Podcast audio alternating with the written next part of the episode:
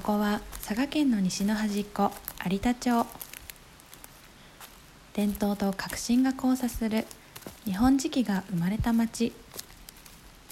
食の豊かないただきますの町。有田の言葉で愛はあれ恋はこれ。あなたもきっと好きになる。有田の愛とか恋とか。ちょっと覗いていきませんか？有田のラジオ愛とか恋とか。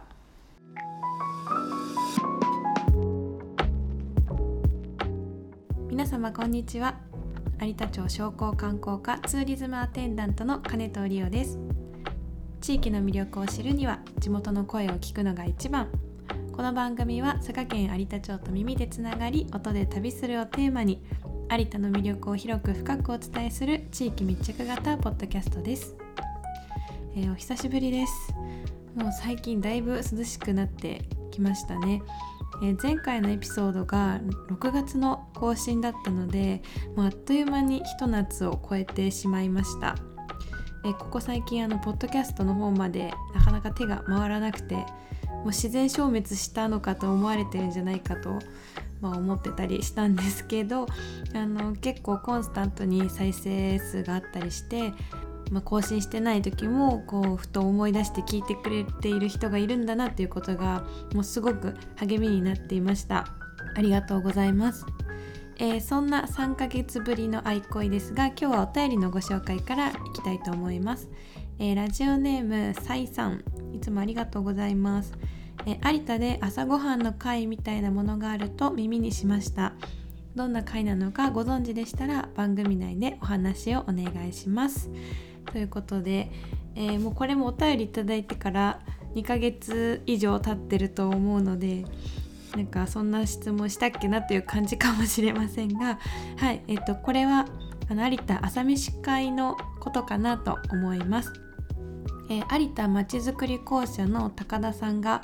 発起人で月に一度土曜日の朝6時半から南原のキッチングランマさんにて開催されている会になります。えー、参加者は有田町近隣に住んでいる方だったり有田にゆかりのある方興味のある方ならもう誰でもウェルカムのような会で、えー、グランマさんの美味しい朝ごはんを食べながら皆さんの前で話したいことなどを、まあ、順番に話していくそしてお互いの交流を深めていくというような会になります。えまあ、朝6時半からということで、まあ、私は結構朝が苦手なのでなかなか出席率が悪いんですが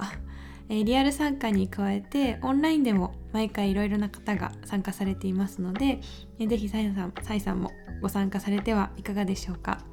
ご興味のある方は有田まちづくり公社にお問い合わせくださいえさて今回のテーマなんですがえ今回は結構気合が入っていてですね念願のアウトドアを取り上げていきたいと思いますえ、自然が豊かな有田町では登山や川遊びといったアウトドアアクティビティが日常の中にすごく身近にあって、まあ、それも街の魅力の一つだなと思っています。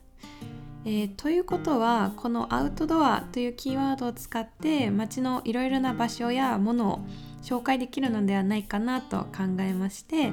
えできる限り有田のものというところにこだわったアクティビティをしようという企画です。ということで今回のテーマはメイドイン有田でデイキャンプ準備編ですえ具体的に何をするかと言いますとまず場所は、え稲作地でありその特徴的な景観から景勝地にもなっている竹の棚田ですえそこで有田町の自慢の食材を使ってバーベキューを楽しみましょうというもう聞いただけで超楽しそうな企画ですよね。えー、棚田とご飯以外にも、まあ、まだまだメイドイヤリタ出てきますので、ね、ご期待ください。今回は準備編ということでバーベキューに使う食材有田豚お野菜そして地ビールをゲットしに行きます。まずは有田の豊かな自然で育まれるブランド豚有田豚を買いにやってきました。お話を伺うのは有田豚の販売を行っております。合同会社池田商店の田代美幸さんと、えー、有田豚を取り扱っている飲食店重ねの鈴木愛子さんです。よろしくお願いします。よろしくお願いします。まずあの有田豚というのは一体どういうブランド豚さんになるんでしょうか？はい、えー、有田豚というのは、えー、有田町の竹という竹の棚田で有名な地区で育った豚になります。もう出産から出荷まで全て一貫して行っている、えーと、池田養豚場が、えー、生産している豚さんを有田豚と呼んでいます、有田豚の特徴はどういったところにありますか？はい。一番こだわってるのは餌ですね。でもう自然由来のものだけを与えてましてそれも例えばパンくずとか、あの酒かすとかそういうこうなんていうんですかね。人も食べられるそうですそうです。本当にあのそういう自然のものだけを食べているのとその竹の棚田の美味しいお水きれいなお水ときれいな空気の中で育っているのであの油の甘みが全然違います。とよく言っていただいてますあの愛子さんはあのお店のメニューでも結構有田豚使われてそうですね。使ってます使ってます。ですけど、やっぱりあの他の豚とやっぱり違うなって料理される時に感じる部分はありますか？そうですね。あのこの店を始めた時から実は有田豚を使わせていただいてるんですけど、うんはい最初はあの有田豚よく知らなくて、うん、でも有田の豚だから、まあ、せっかくだったら一回使ってみようっていうことで、まず使ってみたんですけどもう使ってみたら本当に今田代さんが言われた通り油の甘みがこうしっかりしてて、もう何を作っても美味しいのでもうこれは全部豚肉は有田豚でいいなと思ってもう全部豚のメニューは有田豚を使ってます。なるほど、はい、なんか聞いただけでちょっとお腹空いてきました。その飲食店だけではなくて今あの私たちが買えるこうパッケージの商品があると思うんですけどどういった商品作っていらっしゃるんでしょうか？はい。基本的に有田豚の商品は真空包装で冷凍の状態で販売してます、なのであの、まあ、保存も効きますしまとめ買いしても冷凍庫に入れとけばいつでも使えるっていう感じですで大体スライスとかウインナーとかハンバーグとか、うん、はい、いろんなメニューを取り揃えています、すごい近所の方とかがまとめ買いしてくれます、ね、困った時の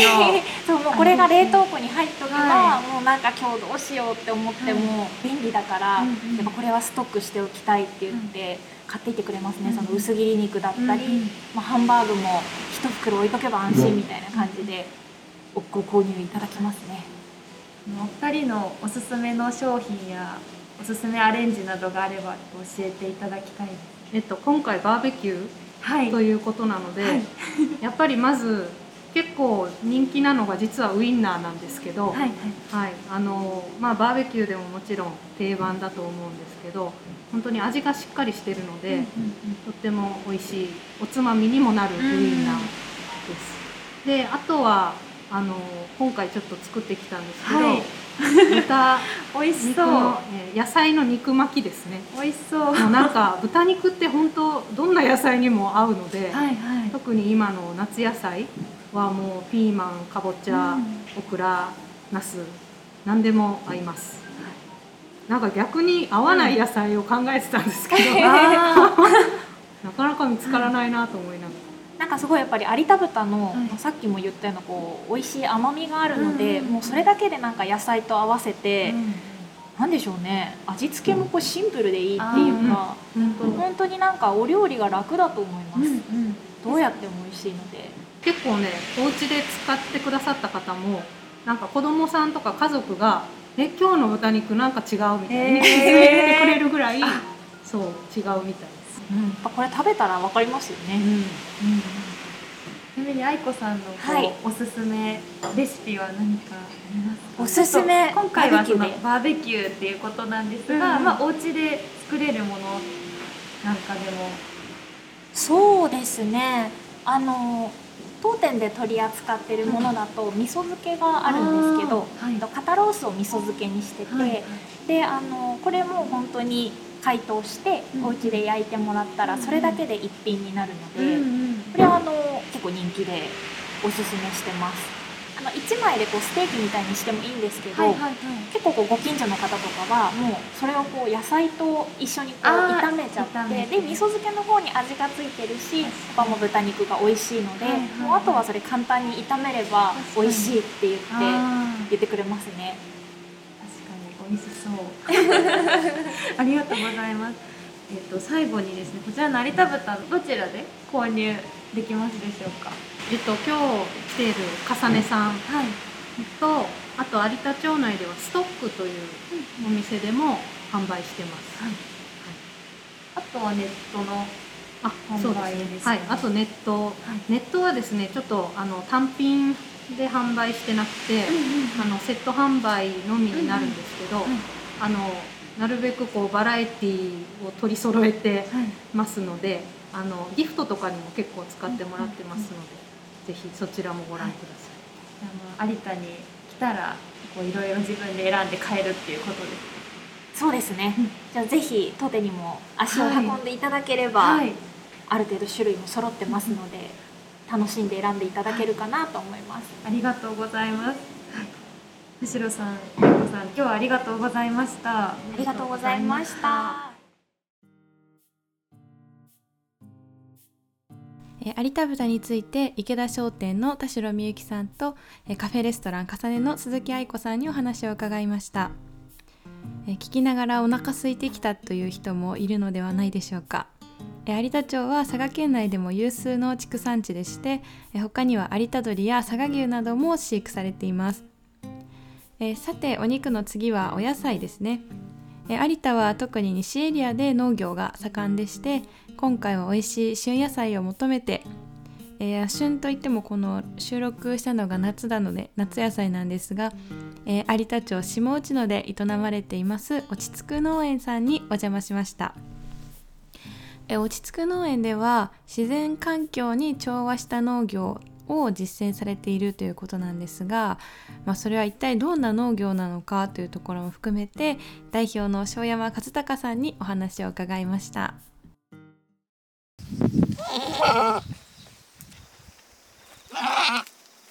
よろしくお願いします。よろしくお願いします。お願いします。えっと、アスパラガスをメインで栽培しています。はいえー夏野菜は、えーズッキーニうん。を作ってまして、まあ、どちらかといったら夏はアスパラの方がメインで、えっとまあ、これから菜花とか春菊とかを作ろうかなと思ってます。あああと忘れてた。堅実もまあ夏からず霜が降りるまでは取れるんで、うんうんうん。まあ一番中くは取れてますね。はい。ね、ちょっとさっき見せていただいたんですけど、金地草ってあんまり馴染みがないお野。菜なんですけど、はい。これどういうお野菜なんですか？まあ、表が普通にまあ緑色の葉っぱで、まあ、反対側が紫色なんです。ですね。なんかはいすごい鮮やかな。そう、そうなんです。ツートンカラーうんうん。で構成されてるんですよ。はい。どういう食べ方でも美味しく食べれて、うんうん。まあ、生でも美味しくて、まあ、本当あサラダの付け合わせとかできて、自分は簡単にできる炒め物とかの方がはいはい。好きなんですけうど、ーんあと煮浸しとか、はいはい。大体その、今はじゃあアスパラがこう、メイン。そうですね。はうんラジオで伝えるのすごい難しいんですけど、アスパラも、い。はい。ハウスだけ見たら全然アスパラってそうそうなんです。わからない。はい。うそのスーパーとかに売ってある、アスパラのイメージしかみんな持たれてないうんんで、うんうんまあ、春先はそういう状態のやつが土から出てくるって形なんで、その時見てもらった時はアスパラ育ってますねみたいうんにうんうん言われるんですけど、今度夏になったら収穫しなくて伸ばし放題にするんですよ。ああ、じゃあ今一番もじゃもじゃな状態そうです。なんですね。はい。こっからちょっと枯れてったり。そう、霜に当たって枯れて、その間にこう来年の分の栄栄養分を根っこの方に送るんですよ。それがまた来年の春になって、そのエネルギーを使って出てくるうんっていうなんかこうサイクルがあるんですよ。なんか当たり前ですけどやっぱ1年がかりでこう育ててはい。いかないとっていうことですよね。そうです、そうです。うんなんか修行僧みたいな生き方をしとかないと、うんうんだからやっぱこう仕事をこなせていけないというか、なんかそういうこうご自身もなんかこう体の声を聞きながらというかそういうそういうことです。城山さんが実践されてる自然環境に調和した農業みたいなところは少しリンクするところがあ、そうなんあですよ。りますか？はい。一応私がこういいろんなところで自然環境に調和した農業っていうキャッチコピーみたいな感じで農業をやってるんですけど、はい。まあそれ何なのってよく聞かれるんですよ。うんまあ、自分のまあその考えなんでちょっとみんながみんなこううん聞いてどう思うかはちょっとわかんないんですけど、は農法みたいなやつが大体3つあるんですよ。一つはその普通に農薬とかはい化学肥料とかも併用するみたいな形のうん観光農法っていうのがあって、あと一つが、えー有機農法という。あまあこれ有名ですよね。はい、そうです、そうあ。です。はい。まあ落ち葉とか、まあ家畜の糞とかを、まあ、こう活用して、はい。科学的なものをないで野菜を育てるやつがあるんです。で、あと一つあって、自然栽培ってはいはい。いうのが、あのあれは本当もう逆にもう有機物とか、そういうものさえも畑に入れなくて、ああ、もう外からの手をくほとんど加えない。でもう土の本来持ってるはいはい。力と、うんこう種が持ってる力、まあ、作物のもっとエネルギーだけで育てる、こう3つあるんですよ。はいはい。その3つとも利点があるんですよ、それぞれに。一番主流なのはやっぱり農薬とかは使う。そう、やっぱそれが一番多いし、まあ、それもそれで美味しいのもできるし、すごく、まあいいんですよ。うんうんでも、自分がその気になるなっていうのが、やっぱみんなそれぞれどれかの農法を採用して農業をやってるんですけど、例えば有機栽培だったら、有機栽培の人としかこう交流がなくなってしまう。でああ、情報とかもだんだん偏って。偏りが出てくるんで、はいはいなんかこうカテゴリー分けすることによって、うんうんうんなんかこう、差別意識とまではいかないですけど、分かれてしまうじゃないですか、自然と。はいいやそういうのがちょっと嫌だなっていうのがあって、人間関係的にも。そうです、そうなんですよ。んまあ、できるだけなんか調和的な観点で物事に取り組んでいきたいタイプなんうです。ん例えばなんですけど、こう有機農業をやってる人からすると、やっぱこう、農薬ってちょっと悪みたいな感じになるじゃないですか。うん、そうですね。なんか特に今結構そう有機栽培とかうんよく耳にするから、は逆になんか農薬が良くないみたいなのを思いがち、消費者としては思いがちかもしれない。こう自分がその農薬を作る科学者だったとするじゃないですか。はいはいそういう立場でこう周りの人にうん農薬が悪いみたいに言われたら、うんこれなんかこう自分の人生とかうん仕事とかを全て否定されたみたいな。やっぱそう科学を志した時も人のために役に立とうと思ってやってたと思うんですよ。でもなんか今のその農薬が悪いみたいな感じになっちゃうと、逆になんかこう絶対言うこと聞くかみたいになっちゃうじゃないですか。うんうんむしろなんか有機栽培をやってる人のうんなんかこう荒探しみたいなこともやっちゃうじゃないですか、人間って。確かに。だからそういうのはちょっとなんかこう農業のこう進化とか、まあなんていうんですか、これからの時代とかも考えたらちょっと良くないなっていう。のがあったんですよね。なんかこう、足の引っ張り合いじゃないですけど。こう足を引っ張り合うことうん。で進化を遅らせてるんじゃないかなってういうん。のがあったんですよ。はいはい、農薬を使うとか使わないとか、そうそう。いうこう言葉のイメージというかそうういうのがこう強すぎてそこにとらわれないというかお互いのこういいところを見つけながら。やっていくこう言葉はい。としてこう自然環境に調和したっていう表現をされていると。そうなんです。でもやっぱりね皆さんがこれって何って聞くっていうことはそういうことですよね。多分これ有機栽培って言ってしまったらみんな自分の中にある有機栽培のイメージをこう持ってしまう。うんなんかそれぞれにやっぱメリットがあるんですよ。うんうんうんどの農法にも。はい有機でも自然栽培。うんやっぱこうやってこう普通の農薬を使う栽培でも、うんうん呆れてためになるなっていうことは、まあ、いっぱいありますね。実際にこの育てているはい。環境としては、はい。例えば必要な時ははい。農薬とかを使うこともあるし、はい。自然栽培がこう合ってるとなったら自然栽培をすることもあるしみたいなそういうことです。って。いうことなんですね。なるほど。お野菜の声を聞きながらというか、はい。お野菜もだし、こう周りの人間の人うのん。気持ちとか声も聞きながうんら、こう経営を考えていくっていう。だから一応これやってて一番困るのが、うんどこの農法の人からも攻撃される時がある。ね全然はっきりしねえやつだなるほど、なるほど。うん落ち着く農園では真ん中を行くっていう。真ん中行くと絶対もう右も左もどっちからも攻撃されますから、うんなるほどですね。辛抱しないといけないなっていう時ありますね。誰も分かってくれないという。いや、私は応援していあ ありがとうます。ございます。すごいなんかこう、庄山さんのこう、なんか人間性が育か？て方に現れているんだなということがすごく伝わりましあありがとうございます。た。はい、すごい勉強になりました。私も。ありがとうございます。ありがとうございます。だからそうですね、なんかこう自然環境に調和した農業っていうところがまさかそういうこあ、そうなんです。考え方のそう話だと最初思っていなかったので、そりゃそうでしょ。多分なんか周りの空気が綺麗でとか、なんか、はい、そうそう、そっちで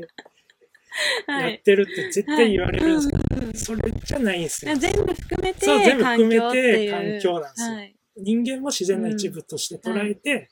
農業を実践していくこなとで、るほどですね。まあ、農業の発展にも役にも立つうん。うん。し、こう、ゆくゆくはこう研修生とかを入れた時に、うんうんうんまあ、どっちかといったら、うん。こう人間性を育むような、まあ、農家を作りたいってう。んういう、ん。何にしても結構今どういう人が作ってるのかなとかうん、いうのをすごくなんか付加価値として。感じることが増えたかなと、うん、なんか A と B を単純に比べてどっちがいいとかではない、はい、そういうトータルのなんかはい。ストーリーみたいなところをすごく皆さん重視されるし、うん私も大事だなと思うので、すごい面白いはいお話が聞けます。有機栽培のお野菜が欲しいっていうより、なんか落ち着く農園はいさんのうんお野菜が欲しいみうたいな。んいい関係性ですね。はいさっきあの金金地草の、はいあのちょっと調理法を教えていただいたんですけど、おすすめの他にもお野菜のこそうですね。まあ、ちょっとアスパラガスがちょっとこだわはいはいまあ簡単に美味しくうんうん。食べれる方法があるんで、ちょっとそれをお話しします。はいはい。でまあ、アスパラガスを、まあ、1本丸ごとそのままをフライパンに入れるんです。はい。その前にちょっとごま油を敷いてか。ごま油を敷いて、ごま油なんですね。はい。はい。えーそれにアスパラを1本丸ごとこう、はい。ポンって入れるんですよ、フライパン。に。で、片面が黒くなるまでそのまま放置して、もう焦げるぐらい。そうですそうです。はいはいで、ちょっと焦げ目がついたはない。ぐらいでまたひっくり返して、はい。もう片面をまた黒くなる同じまで焼くように。はい。もうそれで完成です。へえ。もうそれすごく甘くて美味しくて、もうその焦げとか落とさずに。もうそのまま中がおい甘くて、トロトロかごめんなさい。トロトロしてるんで、もうそれをこう、カニを食べるみたいにこう食べれるんです。へえ。むしろなんか私いつも普通に茹でてたので。それもう一番ダメ。ダメダメですか？ダメっすね。もうそれなんか、なんでそれになったんだろう。そうなんですか？えー、それちょっと焼いて、焼いて食べたら美味しい。そうなんですね。はい。そっか、いや、でも聞けてよかったです。はい。はい、焼きます、今日から。まあのも悪くはないんですけど、はい、はい。まあ一番そのおアスパラを美味しく食べるやりはい方何なのって聞かれたら、はいや本当もうごま油を敷いて、はいもう焦がすちょっとはい焦がして食べる。へ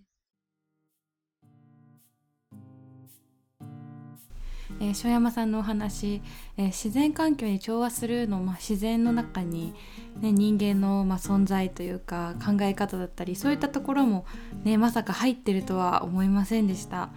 え他にも金地草っていうお野菜だったり、まあ、アスパラは茹でずに焼くが正解だったりとかも本当にいろいろとあの発見のある取材でしたね。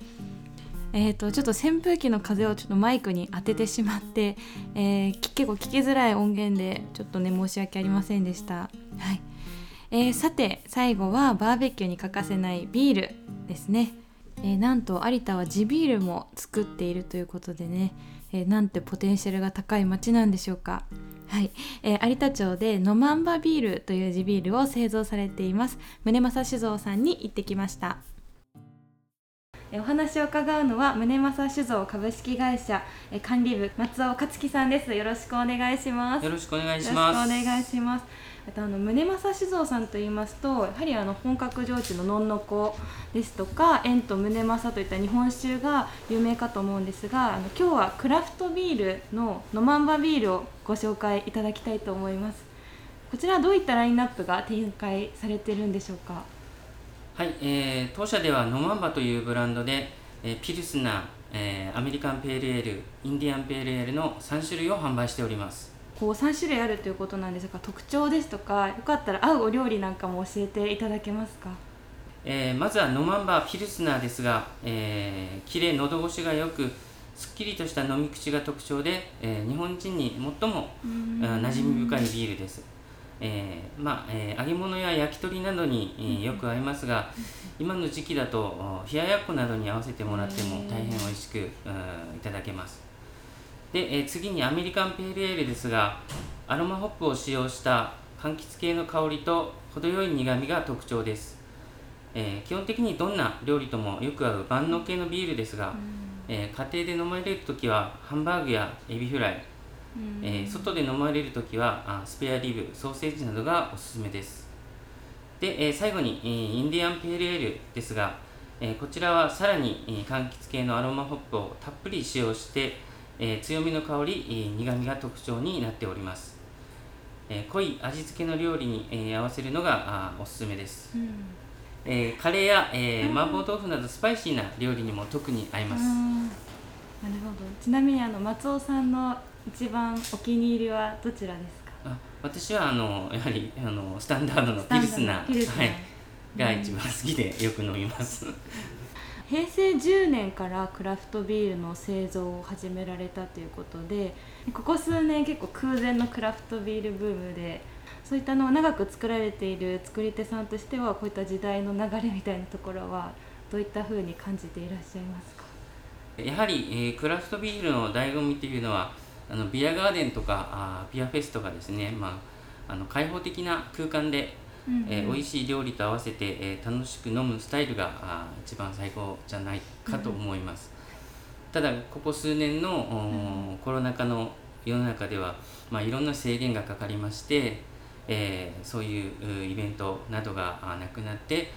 えー、まあ、楽しい空間をなかなか作ることができませんでしたが、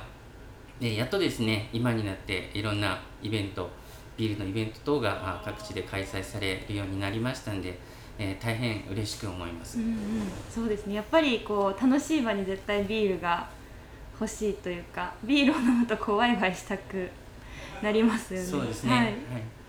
ありがとうございます。最後にあの今回ご紹介いただいた商品なんですけどどこで購入できますか？あえーまあ、もちろんここ有田ポーセリンパークの、はい、あ販売店であのご購入できますが、はい、えー、他道の駅などにも置いておりますので、はい、はい、あのぜひあの見つけましたらあのご堪能ください。はい、ありがとうございます。松尾さん今日はありがとうございました。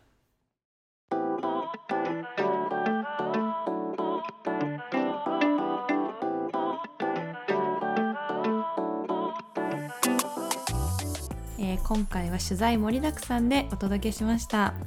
えー、商品や取材の様子を番組インスタグラムでも発信していきますのでぜひそちらもご覧ください、